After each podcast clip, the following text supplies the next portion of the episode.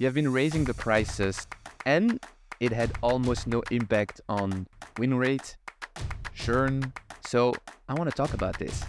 I've done it several times and it's not just art, you can do it as a science. How do you actually even remark that prices hasn't been set the right way? I just ask various salespeople to give me a pitch. If they start talking about price in the, in the first 10 minutes, I know there is an issue. So, what are your best practices when it comes to that based on your experience? It doesn't have to be money, but you ask something back. Because the moment you start giving discount without any consequences, they, they're going to keep on asking. I'll happily participate and double my price and still win. The key to all of that is basically. Today, I'm excited to bring to you Pieter Geeraerts. Pieter has just finished his mission at Expensya as CRO, and before that, he has held several leadership positions such as CEO of Mobilexpense, uh, Chief Banking Officer at Isabel Group, and Head of Sales at Worldline, among others. So I asked Pieter if there is one thing, like one secret that you know other CROs would want to know as well, what would that be? And his answer, very simple, I think we should talk pricing, Dylan. So pricing it is. But pricing is such a sensitive concept, right? Like as a sales rep, we always get nervous when we got to talk pricing. Uh, our prices gets compared to these of the competitors. We, I mean, discounts are being asked, right? We need to do the commercial gestures. However, Pieter at multiple occasions actually raised prices and sometimes even times two, and that while maintaining the same win rate and churn. Therefore, in today's interviews, we are exploring the concept of pricing in depth. We are talking about the step by step approach in raising prices, how to get to the right pr- pricing in the first place, and we also touch on concepts such as price discrimination and discounting. And with that, Please enjoy my conversation with Pieter. Now, Pieter, um, and maybe to all the sales leaders that haven't tweaked their prices for a long time, I need to, I think they need to listen up. Because Pieter, in the preparation call, you mentioned that at multiple occasions, not only one, but multiple occasions, you have been raising the prices by significant percentage. I think you mentioned like 50 to 100%. Yep. And it had almost no impact on win rate, churn. It helped the efficiency of the sales team uh, in terms of payback of the CAC and, and, and stuff like that. So I want to talk about this. So to kick off this conversation, can you briefly share your experiences related to this topic? Keep it short for now, but later we'll go more in depth about it. Yeah, I, I think the the most um, I would say uh, complete example uh, would be at Mobilexpense. Uh, that's a few years ago. And there was a strong belief that we won deals based on the price. Um, and when we looked at that, that was not the case. We doubled the list price. We increased the price for existing customers without any churn. Uh, we also switched from a, a, payment in arrears to an upfront payment, which was tremendous for the cash flow. And I think the, the key to all of that is basically understanding who your customers are and why they choose your product. And I've done that at Mobilexpense, I've done that at other companies. Um, and it's something which you know, scares typically sales leaders. Um, but then again, I've done it. I've done it several times, and I think there is a recipe if you want uh, to do that. Uh, it's it's not just art, you can do it as a science. Love it. We'll talk about that recipe. But can you maybe start explaining, or at least from your experience, how come that the pricing was not set right in the first place? What are people doing wrong when it comes to pricing in the first place? Well, in, in my experience, and especially if you have a, a tech-led company, so a company very much focused on the product or on, on SaaS and the service, um, your first customers you get I wouldn't call it by accident, but you do whatever it takes. You take a nice, or you hope it is, a nice markup on your cost. Uh, and that sets a kind of, you know, this is the price. What also happens maybe at a bit later stage is that um, companies start looking around for like, what's the price of a similar product or a similar service? Um, but then again, that can be very dangerous because you could say that a um, Fiat 500 is a car and a you know a Mercedes E or or a Porsche Porsche is a car, you know, is it the same? Well, kind of, but you know they don't copy each other's price. So what happens is that um, the first deals kind of set the price.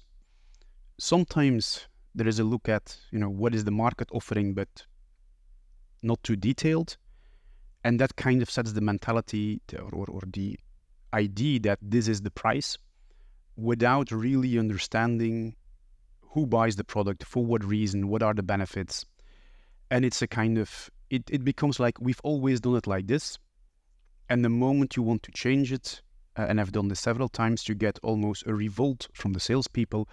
We will lose all our deals now. You know, the win rate will will con- totally crash. Uh, you know, we will get kicked out in the first round with a customer, and that's never the case. So, you know, it's it's it's become a habit. I would say that this is the price.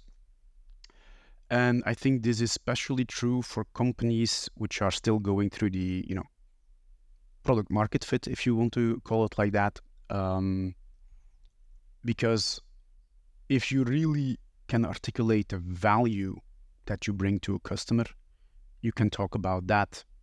And if you don't know the value you're bringing, you're going to talk about features and cost, but not about the value you can bring. So basically, a lot of call it startups, scale ups, and, and even bigger companies don't really understand the benefit for their customer and they've priced because they've always priced like this. I love that. I love that. I've never heard the definition of product market fit in terms of having the right pricing because you know the value that you offer, but I like it because it, I feel like this is so true. So maybe we should start indeed about how can someone who is listening to this figure out if their pricing is completely wrong or right? Like you mentioned, you have to understand the customer, you have to understand the value, but how would you how would you approach this? There are a couple of things you can do. Uh, what I always like to do is get customer feedback, and you need to talk to a couple of customers. And of course, you're the supplier. They're not going to tell you everything, or they're not going to tell you your prices are too low but it will give you a first idea of, you know, why customers work with you. Um, if you have the available funds, and that's, that's especially true in a startup, uh, you know, if you can hire a, a, a neutral consultant who then, and, and if you don't have the money, work with a business school, you know, write out a, uh, a master thesis thing and then the students will do it for you and you know it's even better because everybody everybody loves to talk to students um, but get a neutral party to interview customers and validate your assumptions. And what i've done a couple of times is where they you know because you've talked to customers you kind of have an idea of what's important. You ask them to rank you know why did they choose you you know from number one to number 10 uh, and i've done this several times now and uh, pricing has never been in the top five. So, which is already like an indication, like, oops, you know, they're looking for something else. Of course, if your price is double of the competitor, maybe you know, they will look at price. But um, what's also uh, nice to do is ask them like, what were your criteria before you made a choice, and then afterwards, you know, on which ones did we score the best. Uh, so that's one thing to do that is really, and it takes some time. You know, this takes weeks or months because you need to contact the customers, you need to convince them, you need to have that consultant, you need to get the feedback, you need to consolidate it. But it will give you a very, very solid basis. If you don't have that time, uh, what I've done is uh, I'm not going to name the company, but one company um, when I joined, we were selling uh, the product in Germany uh, and the installation. So with SaaS, some SaaS products have uh, you know an implementation project. And I know that the sales guy was selling at thousand euro per person day, and I told him that's too cheap for Germany. No, no, no, no. It's always been like that. Okay, you know what? Your next deal, you go in for thousand two hundred, and he was. He thought I was crazy, but we won that deal, and we won the next deal. I said, okay, you know what? Now you go for 1,300. Yeah, yeah, yeah, let's try. And we won that. Go for 1,400. We did that. And I didn't have to convince him. He, did it himself. He raised it to 1,500 euro a day. So, you know, and, and we still, nobody was complaining. Now, um, that's partly because I knew the German market for that product and I knew what, what could be acceptable. Uh, in a French market, that price would have been way too high, but you know, you need to know your market a little bit. But one thing is you can talk to your customers and get a lot of feedback. And especially if you work with a neutral third party, they will tell you a lot of things that you didn't know. And you can use that. And, you know, in parallel or afterwards, depending, just test it. You know, don't test it on your biggest prospects or whatever, but if you have a, a healthy enough pipe, try it for some customers or prospects. See what the, what the feedback is. You know, it's call it the agile way of doing sales. Test it. It works. Great. Let's go further. Oops. Nope. It blows up. Uh, that's not the, the, right way to do it. So, um, honestly, as I said, it's it's very basic. It's understanding what your customer values and testing it out, and that is yeah, as simple as that. Uh, there is a lot of reluctance or fear on, on doing this because what will happen and will the customers tell us? Of course they will tell us. I mean, look, people love to talk about themselves. If you get a consultant who is going to take some time and talk to the head of procurement or whoever is, is doing the contract at, at your customer side, and they can talk for an hour about an hour how great they are and why they chose the project and what, what, what a big success your product is. Great, they will do that. And as I said, testing, you know, the biggest challenge you will have is your internal sales teams, which are like, you know, we can't increase with 10 or 20%. It's, uh, we're going to lose the deal.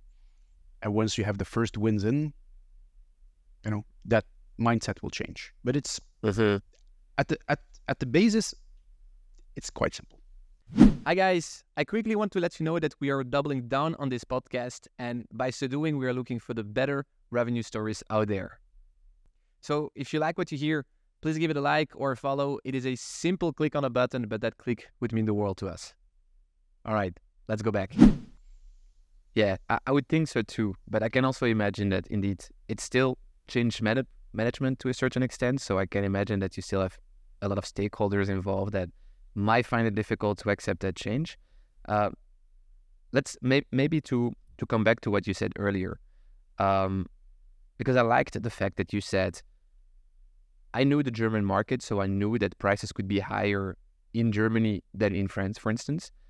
Uh, because this gives me like two interesting side notes. First, you were an expert in the German market, so maybe for everyone that's not sure, not certain about their pricing, maybe they should talk about an expert that know that prospect exactly. But then, especially the second thing, knowing the prospect. Um, do you also believe in price discrimination then? If you know for a certain prospect sometimes uh, things are perceived more valuable than others should you then price differently Absolutely. depending on who you're selling to?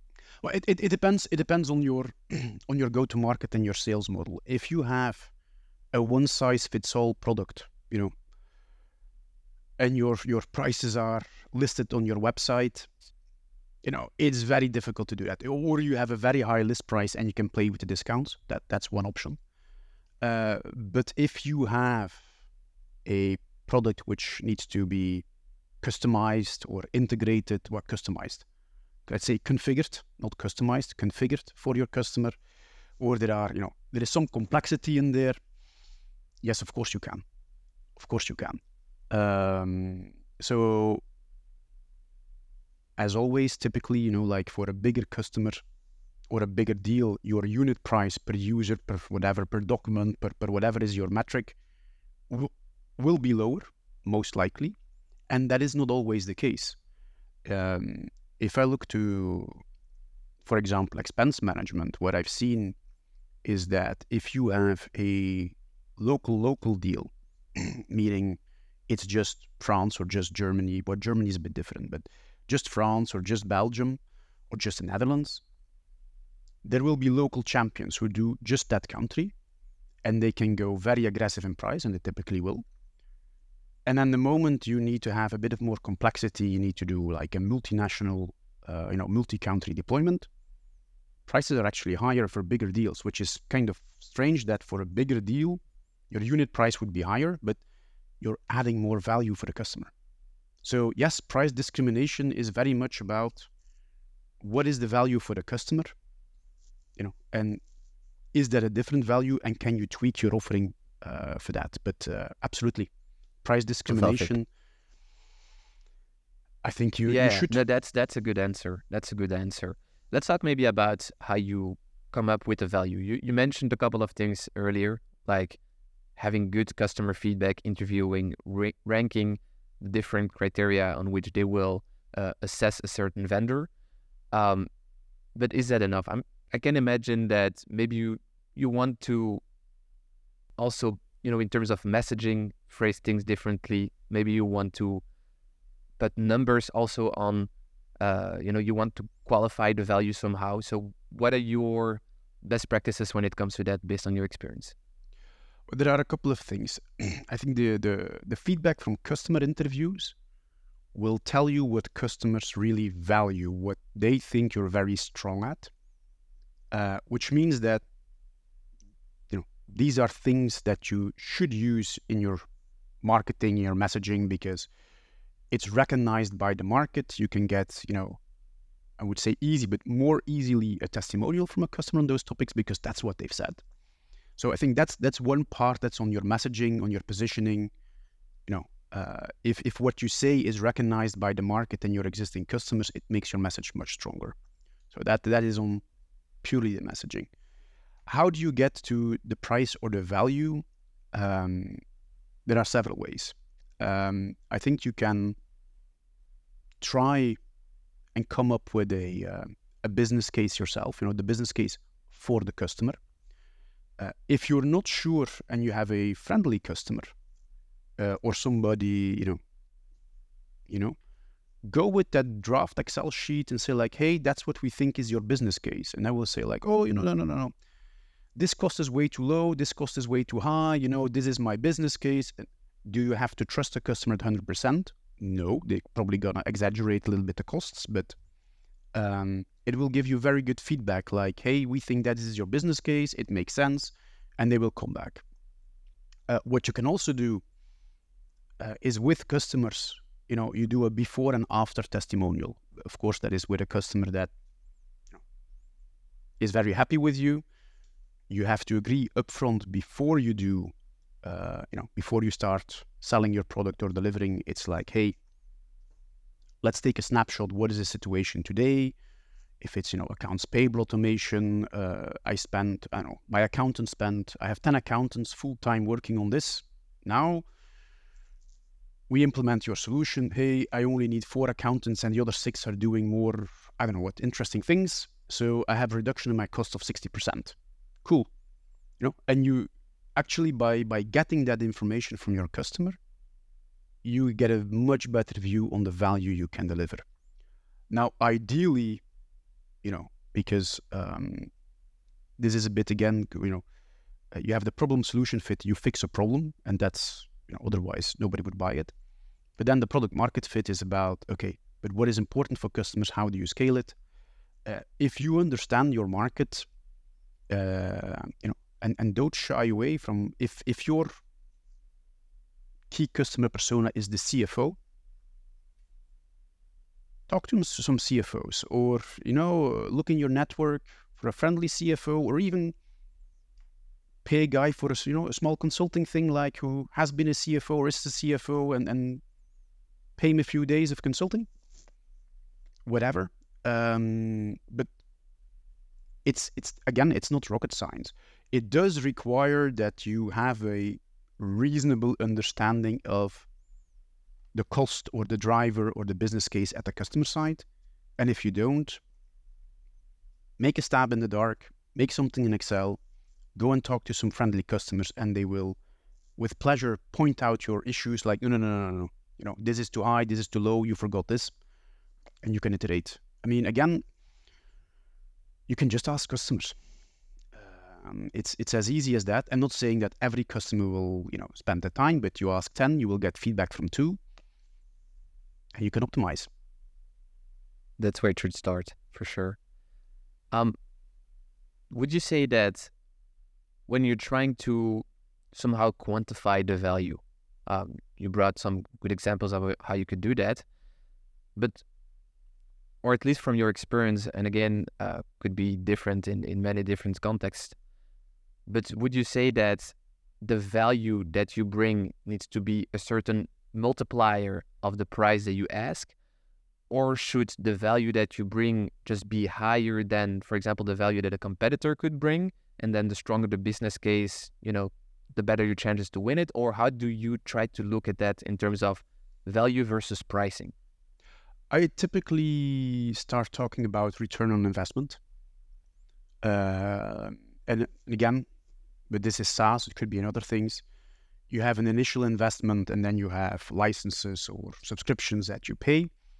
Um, typically, if you're in a software context, uh, people will look at the three year ROI because you know, longer than three years is like an eternity in software calculate what is the ROI. Okay, there is an implementation project, there are licenses. After three years, what is your return on investment?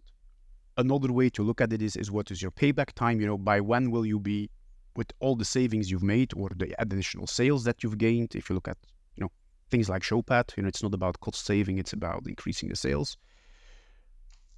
When have you paid back your investment in the product?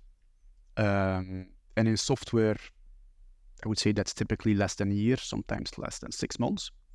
Uh, but hey, uh, if you calculate your ROI, and I've done that for, uh, you know, like at Mobilexpense or, or, or Expensya, uh, if you can say like, hey, your ROI after three years, your hard ROI, you know, which you can measure in cash because saving time for people is great, but then, you know, they're still on the payroll, they still cost money.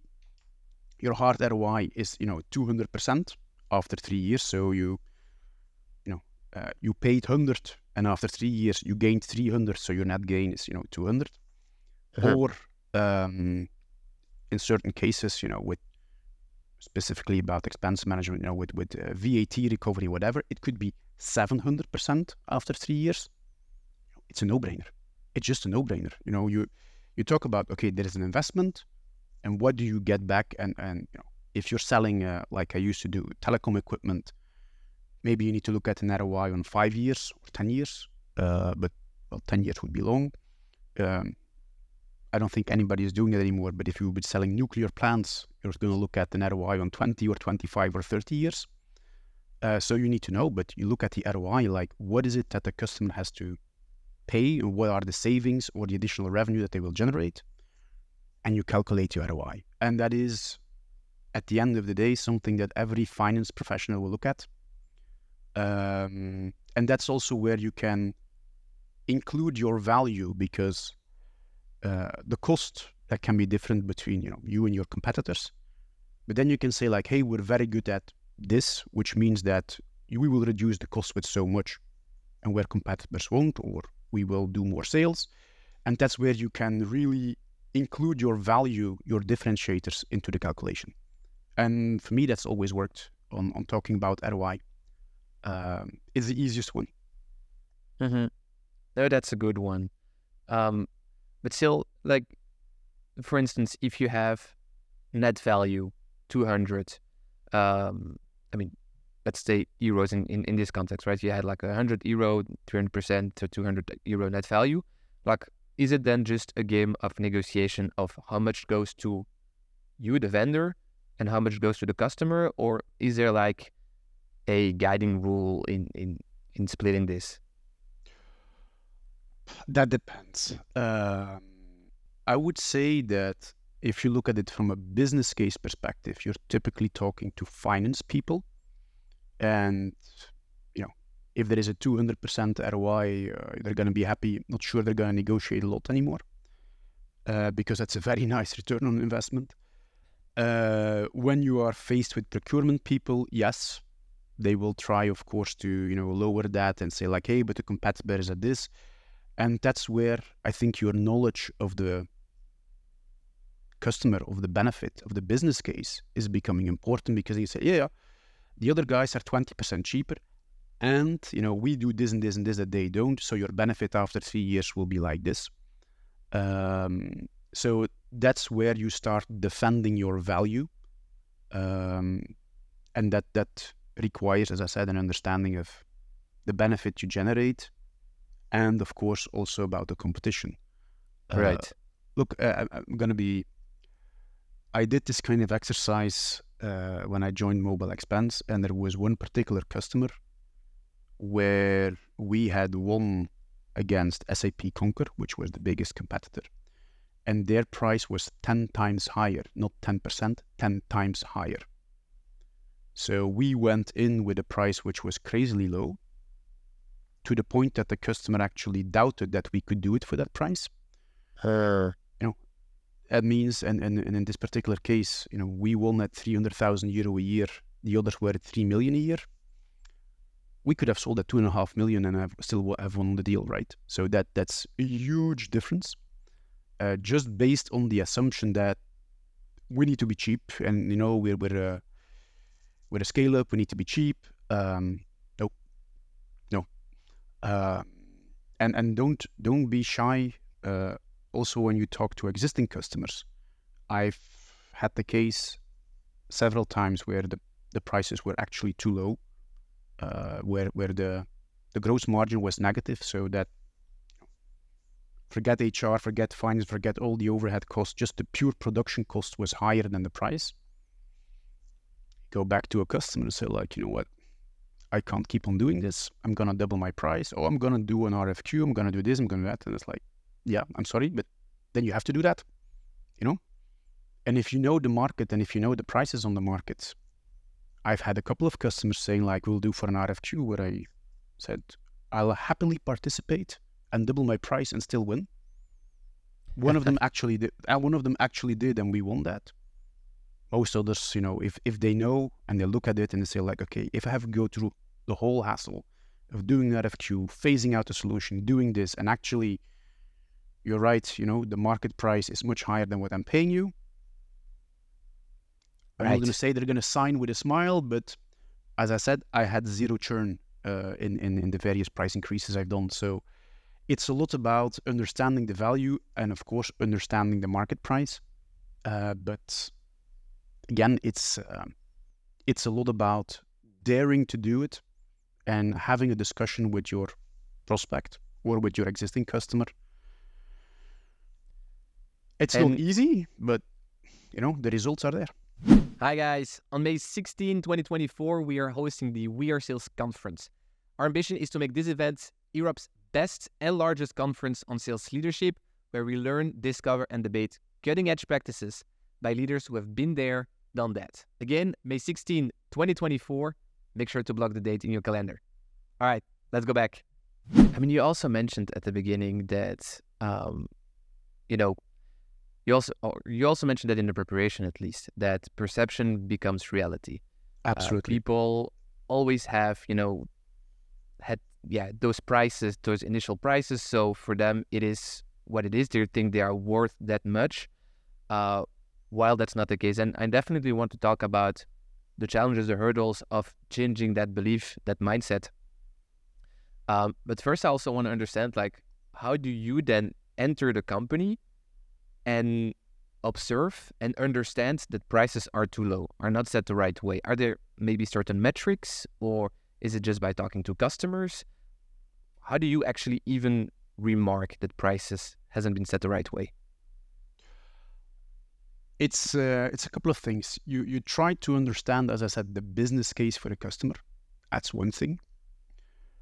Um, secondly, but that that's more when you get a bit of experience in sales, I just ask various salespeople when I come in to give me a pitch. If they start talking about price in the in the first ten minutes, I know there is an issue. Because uh, in a good sales pitch, you create the value first, and you only talk about price when the customer asks for it. You know, you don't lead with the price. Um, so that gives me a pretty good indication. And then um, once you go a bit deeper in discussions, if you see that there are very few price discussions, you know, I made a proposal for a customer and they still want to clarify, can you do this or can you do that or fine, but nobody discusses the price. That means you're too cheap. That means you're too cheap. Um, and that's where you can start playing.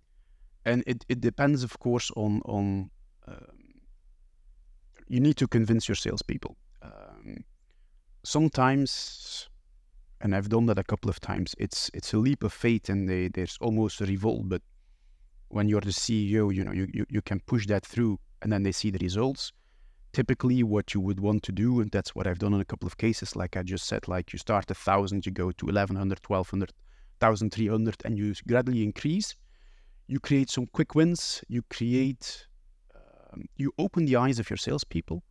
So it depends a bit on, on how convinced you are and how well you know the industry and how much time you have. Because sometimes, especially with a startup or scale up, you know, you have a need to hit your uh, you know your profitability or you have commitments to your investors um, but you can do it step by step by step like hey you know what for all the new offers we're going to increase the price with 10 20 25% and let's see what happens to the win rate and you know the win rate goes down tremendously oops we have a problem but that's something you can do like, like you evaluate after 10 deals or 15 deals and that's maybe i don't know what a few weeks maybe two months so um, if you're sure, if you really know what you're doing, you can do a big bang. You will face a lot of resistance from your salespeople, and then you would need to be, you know, leading by example. You know, going with them to the to the customer meetings and making the offers. Um, if it's more like I think there is something, but I don't know exactly what and how, do it gradually. It's um, you know, uh, copying the page from the development guys. It's agile do something, test it, it works, great. It doesn't work, oops. Let's look again at you know what we need to change. So uh, yes, there will be resistance. Uh, on the other hand, and I can say that because I've been in sales for a long time, salespeople are lazy. If they start to see that, hey, before I needed to sign 10 deals to hit my target, and with the increased prices, I only need to hit six. Hmm, you know, I like that. let's let's go for, let's go for that. So the moment you start showing that it is possible that they get a higher deal value, that actually they need to work less, or maybe they need to win less deals. Maybe they would need to work a little bit harder on each deal. Uh, but you know, winning six deals, hmm, yeah, I can do that. Winning ten, that might be difficult. But you know, winning six with a higher price, I still get my target. No. That's that's why I like sales because now you kind of translated what is the value for the sales rep. Absolutely. Like the same the same principle, but like on another context. I love it. No, very yeah. good. No, and you also mentioned um, indeed like you I, I, I liked the idea of listened to the sales calls, see if there are any obstacles and uh, any objections when prices have been shown. If none, um, then it might be an indication. And I in the preparation I thought maybe a too high of a win rate could be also kind of an indicator of maybe prices are set too low. Um, but I think looking at the objections is, is, is, even better in this case. Looking looking at objections is better, or looking at you know uh, the questions asked by a customer. Um, a high win rate. It could indicate that you're too low on price, but I've never looked at win rate as an indicator for that.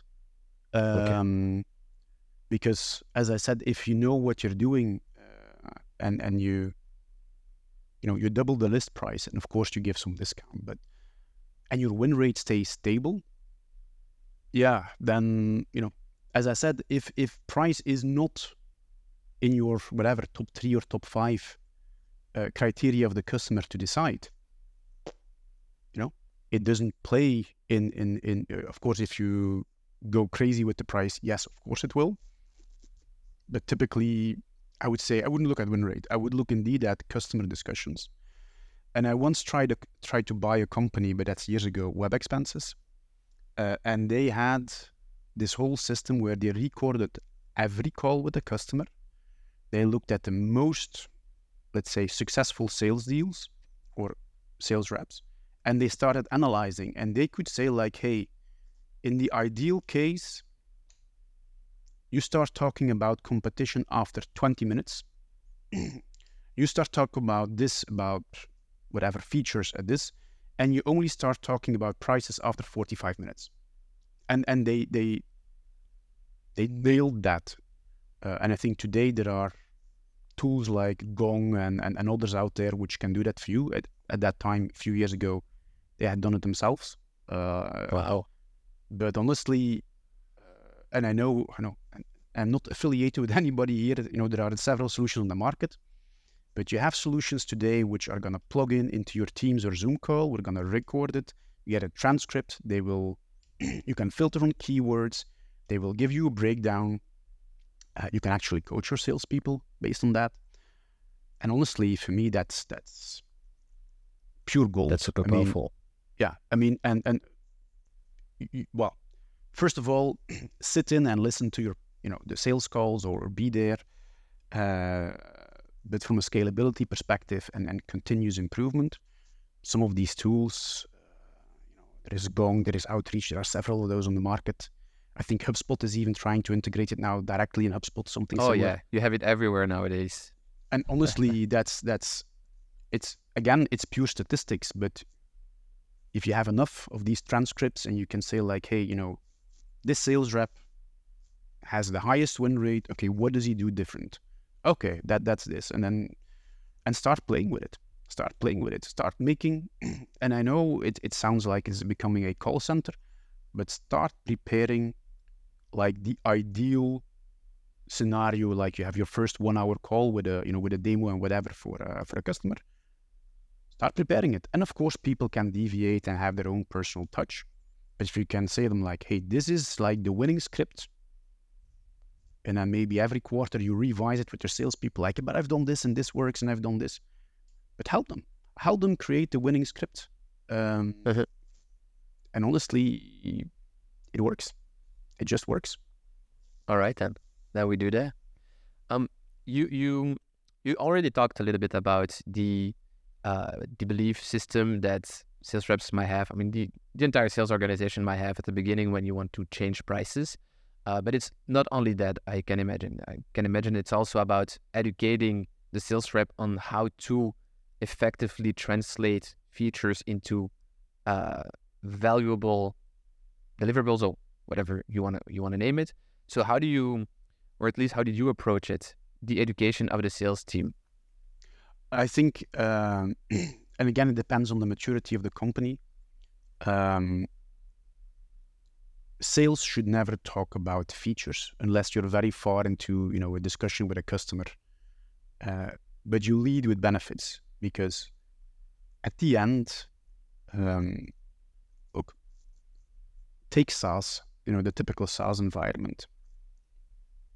Nobody cares if you're doing this with the best most advanced AI, or if you have 100 people sitting in a low country, in a low cost country doing the work, at the end, the customer buys the result, right? So, oh, we do this, we do that. Uh, yeah, we have the the best, whatever it is, you know. Great, and what does that mean for the customer? Oh, because you have the best OCR, UI. yeah, or the, or the best UI. That means that hey, you don't need to train people; they can use the product right away. You have faster time to money, and that that's something you can talk about. But uh, don't assume that your customer translates the features into benefits. You have to do it for them, um, which means that you know you need to train the salespeople like what are the key benefits that we deliver? And that means you again it's your usp and then you can get that if you talk to customers like hey why did you choose us? So you can focus on that. So yes you need to train salespeople on that. What has helped me in the past as well um, it could be on the website it could be with an excel sheet is having a very simple kind of return on investment calculator where as a salesperson you can ask like hey i know how many employees are you or so much so you would need so much licenses how much uh, invoices do you treat in a month da, da, da, da, da, da, da. bing you know based on those statistics that means and you can show them during the sales call, you know, or, or they can have it on the web. I know, and they just gave you the figures, you fill them in, and it changes the whole discussion. You know, uh, because a collaborative proposal uh, you create that way, kinda. yeah, and honestly, I've done it in the past with a basic Excel sheet. you know, like it's nicely tailored and whatever, but you could use something very much more sophisticated like Showpad or something else, or you have it on your website and then you just go. Well, you need to have a, a wireless connection. Just go to the website. If you're sitting with a customer, if it's a Teams call or a Zoom call, it's even easier, and you fill in the figures together. You know, um, even to the point that, um, you know, you get feedback sometimes that because you made that business case together with the prospect and you send it to them, that this made life so much easier for them to defend the project because they didn't have to do calculations. They could just show management, hey, look, no, this is the kind of business case, this is the ROI. So, and even before you have the deal, you create a kind of ambassador or sponsor. So, yeah, it's That's it's good. It's that's one good. at one hand, it's about you know knowing your USPs and and that's not the feature; it's the benefits you deliver. And if you can, you know, have some basic ROI or whatever calculation where you can ask real time the input from the customer and you fill it in together, it does wonders because it, it really, you know, makes the benefit tangible. Like, yeah, yeah, you say you have 200% ROI, but I'm different. Everyone thinks they're different. Every company thinks they're different. They're not, but everyone thinks they're different. Okay, fine. You know, this is what we've done with previous customers. Let's go through this together and blah, blah, blah. And that, and, you know, you and try- it's you- you- crystal clear. yeah, you, you, you create You make it super buy-in tangible. Yeah. you make it super Mhm. tangible you create buy-in you share that file with the with the customer and you know if things go well that's what they Good. end up presenting to their Um, management I also wanted to talk to you about discounting because I feel like you cannot talk about price without discount, especially in sales. We are throwing with discounts as sales. What, what's your opinion on that? Should you use it? Should you not? When should you use it? If yes, I mean, what's your opinion on it?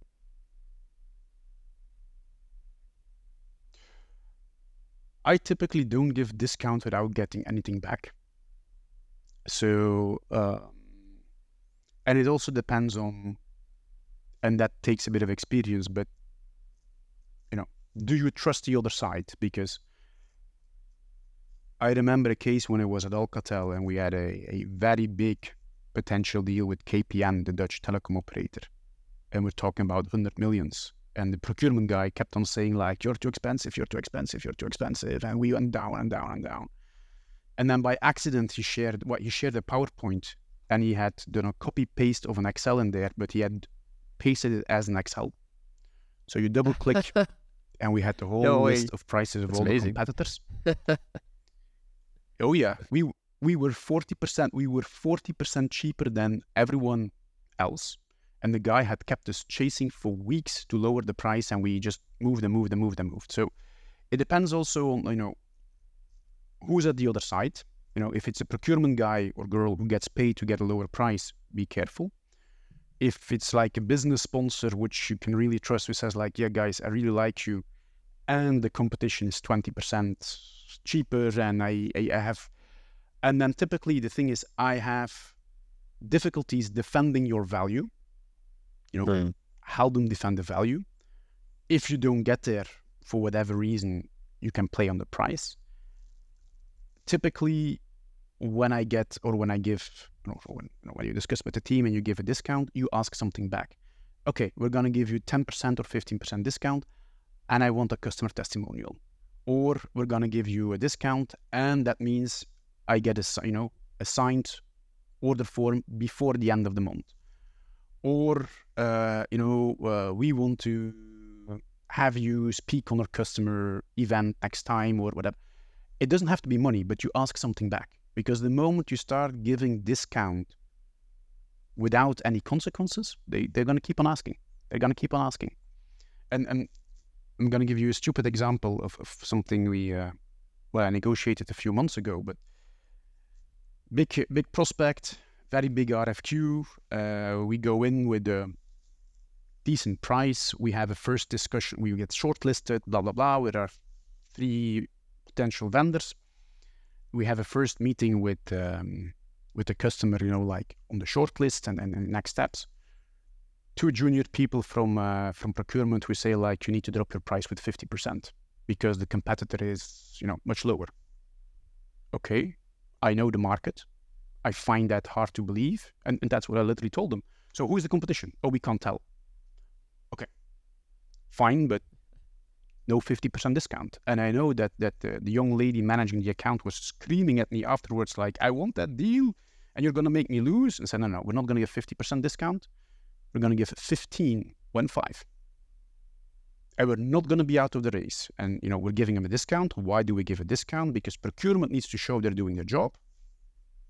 You know, otherwise they they get upset. But 50% is nuts. And actually, we won the deal at the end, and we had given in total, you know, through all the negotiations, 25% discount, while the customer ask or the procurement ask was they want 50%. We never got to the 50%. Never. And so then, what did you ask in exchange? Uh, on the 15%, I asked to have a management meeting with their, uh, you know, senior procurement. Um, and then, you know, when we went down, we asked them like, hey, but we want to have you as a reference customer. And uh, we're talking about three countries. What about the other countries? Okay, but we could, you know, in the next step, add those. Yeah, it's it's about you know if if you give the customer or the prospect the impression that you can give discounts without any consequence, of course they're going to keep on asking. Uh-huh. Uh, and and that's I've known cases, uh, and that's typically with American vendors, where the sales are under a lot of pressure to get a deal by the end of the quarter, where you get a 90% discount on the list price if you buy in the last week of the quarter because the sales rep needs to get his quota. Oh, shoot. yeah, I mean, 90%. You know, if, yeah, Gosh. I mean, if, if if if if if if as a if as a customer you know what kind of company it's on the other side, you can play the game. Well, you know what? if you know your customer and you know your market, you can play the game as well. You know, um, so it's it's it's really understanding like, okay, but what is reasonable, and and this is a bit based on experience. If somebody comes in and he says like, you know, your customers are at this price, which is like exactly fifty percent off, like no, no, no, no way. You know, it's it's a bit of an experience, but um, my my point is you don't give discount without getting anything back and then it's a bit more on experience. It's reading the situation like, yeah, but of course procurement is to say you're too expensive. You know, if it's the business owner who says like, I want to work with you and I have an issue, okay, you can have another discussion. So it's a bit reading the situation, and it's it's a lot about uh, not giving away value for free. You can ask for something else, which is not always money. You know, it can be a testimonial, it can be whatever them being a guest speaker, a customer event, uh, a small video clip, whatever it is. no, that's good. That's good. Thanks. Thanks for sharing that experience, Pieter. And I think uh, this was a good good thing to uh, to end up this conversation with. Maybe if there is like one less thought, one less learning, one less experience, one less advice you would like to share the uh, with the audience, what would that be? I would say there, just just well to quote Nike, just do it. I wouldn't say do it with all of your customers in one shot. Uh, but what I've done in the past is like uh, for the customers a, uh, let's say, a, a, contract with the online terms and conditions, so not a negotiated contract, you increase the price for 10% of your customer base. And you wait a few weeks, nobody complains, no churn. Okay, next batch, next batch, next batch. So just there to do it make sure you understand your customer base. And if you don't feel comfortable, do it in small batches. Try it out, test it, test the market, test your customers. And, and honestly, yeah, the risk you you you know if if you say like, hey, for the ten percent of the customers, I've increased the price with twenty percent, and I have a a five percent churn, you have a net gain on revenue. Cool, we can go. You know, it's try it out it's um, just try it and I like it. I like it. Don't be afraid of, of, of, doing it. That's amazing. Just do it, guys. Just do it bit by bit, iterate, create hypothesis, and uh, make it work. Pieter, if um, there is one call to action you want to give, like the audience, maybe, you know, you have like a special ask, a special call to action. Wow, how could you use this platform for? Oh no, I'm I'm um, well. I like these kind of things. I've been doing this for the last twenty years, uh, and I'm more than happy to help out people. You know, if it's just with some questions, or if there is a specific project where I can, you know, a long-term project that that's a bit of a different discussion. But happy to help. Um, I would say hit me up on LinkedIn or whatever, uh, and happy to provide feedback. And I would say um, just do it, guys. I mean, uh, if uh, if the dev and the product guys can get away with agile and you know iterative approach on the whole thing, you can do the same thing with sales. So uh, just do it. Hell yeah! And if you don't know what to do, hit me up on LinkedIn or somewhere else, and uh, happy to help you out. Perfect. Well, Pieter, it was a pleasure to have you on the show. Wish you nothing but the best, and uh, see you next time. Okay, thank you much, very much, and uh, it was a pleasure to be here. That's it. We've once again reached the end of an episode. I just really appreciate you all spending the time. If you like what you heard, don't forget to subscribe to the podcast. And until next week with a fresh new episode.